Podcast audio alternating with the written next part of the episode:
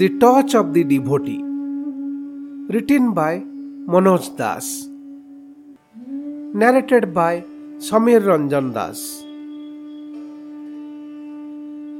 Playing his Bina and singing with joy, says Narada returned to Goloka. Vishnu's abode in the celestial sphere after one of his occasional wanderings on the earth. The first thing he did was to go to the Lord and greet him. Vishnu gazed at the sage and said, How lucky you are! Of course, I am lucky. O Lord, for I never stop chanting your name, was Narada's response. You are lucky because you visit the earth again and again, and thereby get the chance to come in touch with my true devotees, good and great souls, explained Vishnu. Narada thought over Vishnu's observation for a long time. Was coming in touch with good and great souls such great luck? He wondered. He could not contain his doubt for long.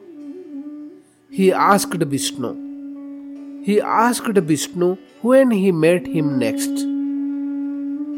O Lord, the other day you described me as lucky because I came in touch with good and great souls.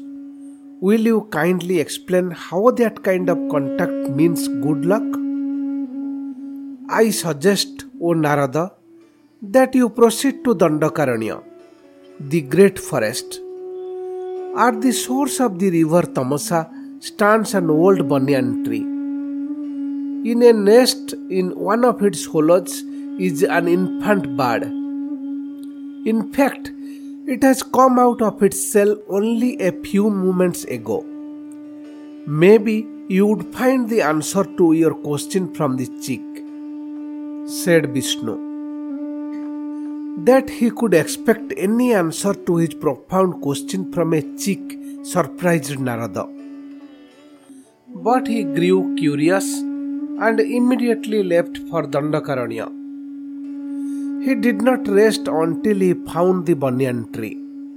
Indeed, in one of its hollows was a nest in which an infant bird was beginning to flutter its tiny wings.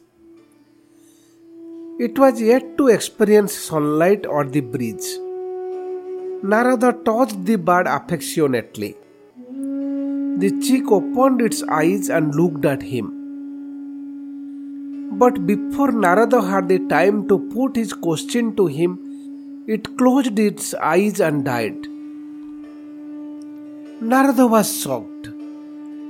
He buried the bird at the foot of the tree and returned to Goloka. Why do you look so sad, my noble devotee? It seems you have not yet received the answer to your question observed Vishnu when his eyes fell on Narada. O Lord, you know everything. I stand before you more puzzled than ever, said Narada. On the western outskirts of the city of Ajodhya, on the bank of the river Sarayu, lives a poor gardener. His cow had just given birth to a lovely calf. Would you go and put the question to that calf? Was Vishnu's suggestion this time? Narada left for Ajodhya at once. Before long, he stood in front of the gardener's hut. Is it true that your cow has given birth to a calf? He asked the gardener. The gardener received the sage with great respect and led him to the backward of his hut. There stood the newborn calf close to its fond mother. O sage, be kind enough to bless my calf, requested the gardener. Narada patted the handsome calf on the back. The calf fixed its eyes on Narada's face for a moment and then fell sprawling on the ground. Narada shrank back with fear that the fate that had befallen the infant bird had now overtaken the calf too. His suspicion proved true. The gardener examined the calf with great anxiety and found it dead. He looked at the sage, quite puzzled.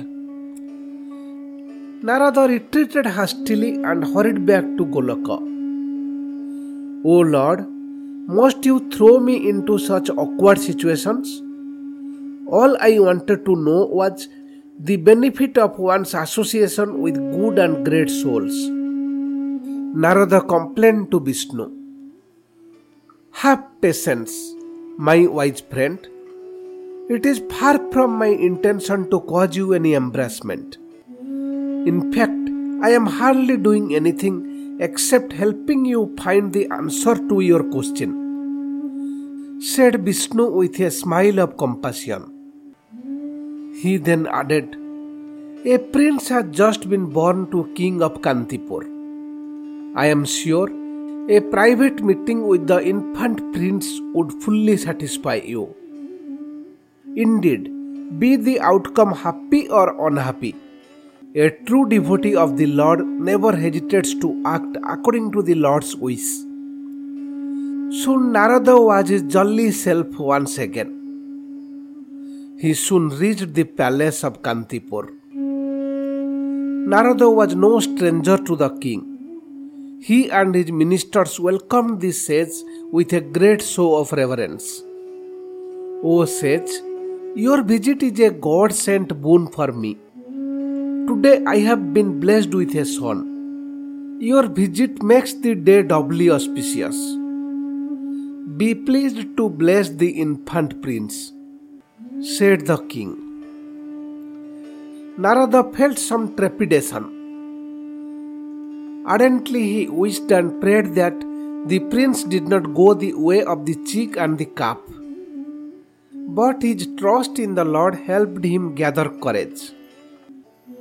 I will be happy to bless the prince, but I would like to be left alone with him for a while, said Narada. As you wish, O great sage, said the king. The queen and her maids went out of the room in which the infant prince lay. The baby turned to look at the sage. A sweet smile played on his lips. You are supposed to satisfy my query. What is the benefit of one's association with good and great souls? Narada asked the child. Great is the benefit, O sage. Do not you find the answer in the example that I am? I do not understand you, confessed Narada. Born as a bird, for a moment I came in touch with you. O good and great soul, my spirit got an upward push and I was born as a calf. It so happened that I came in your blessed contact once again. O good and great soul, my spirit got yet another thrust. My spirit abandoned the bovine form, and here I am, reincarnated as a human being, a prince. I bow to thee, O great Narada, explained the prince, beaming with joy. Narada stood thrilled. He blessed the prince and departed, singing the glory of the Lord.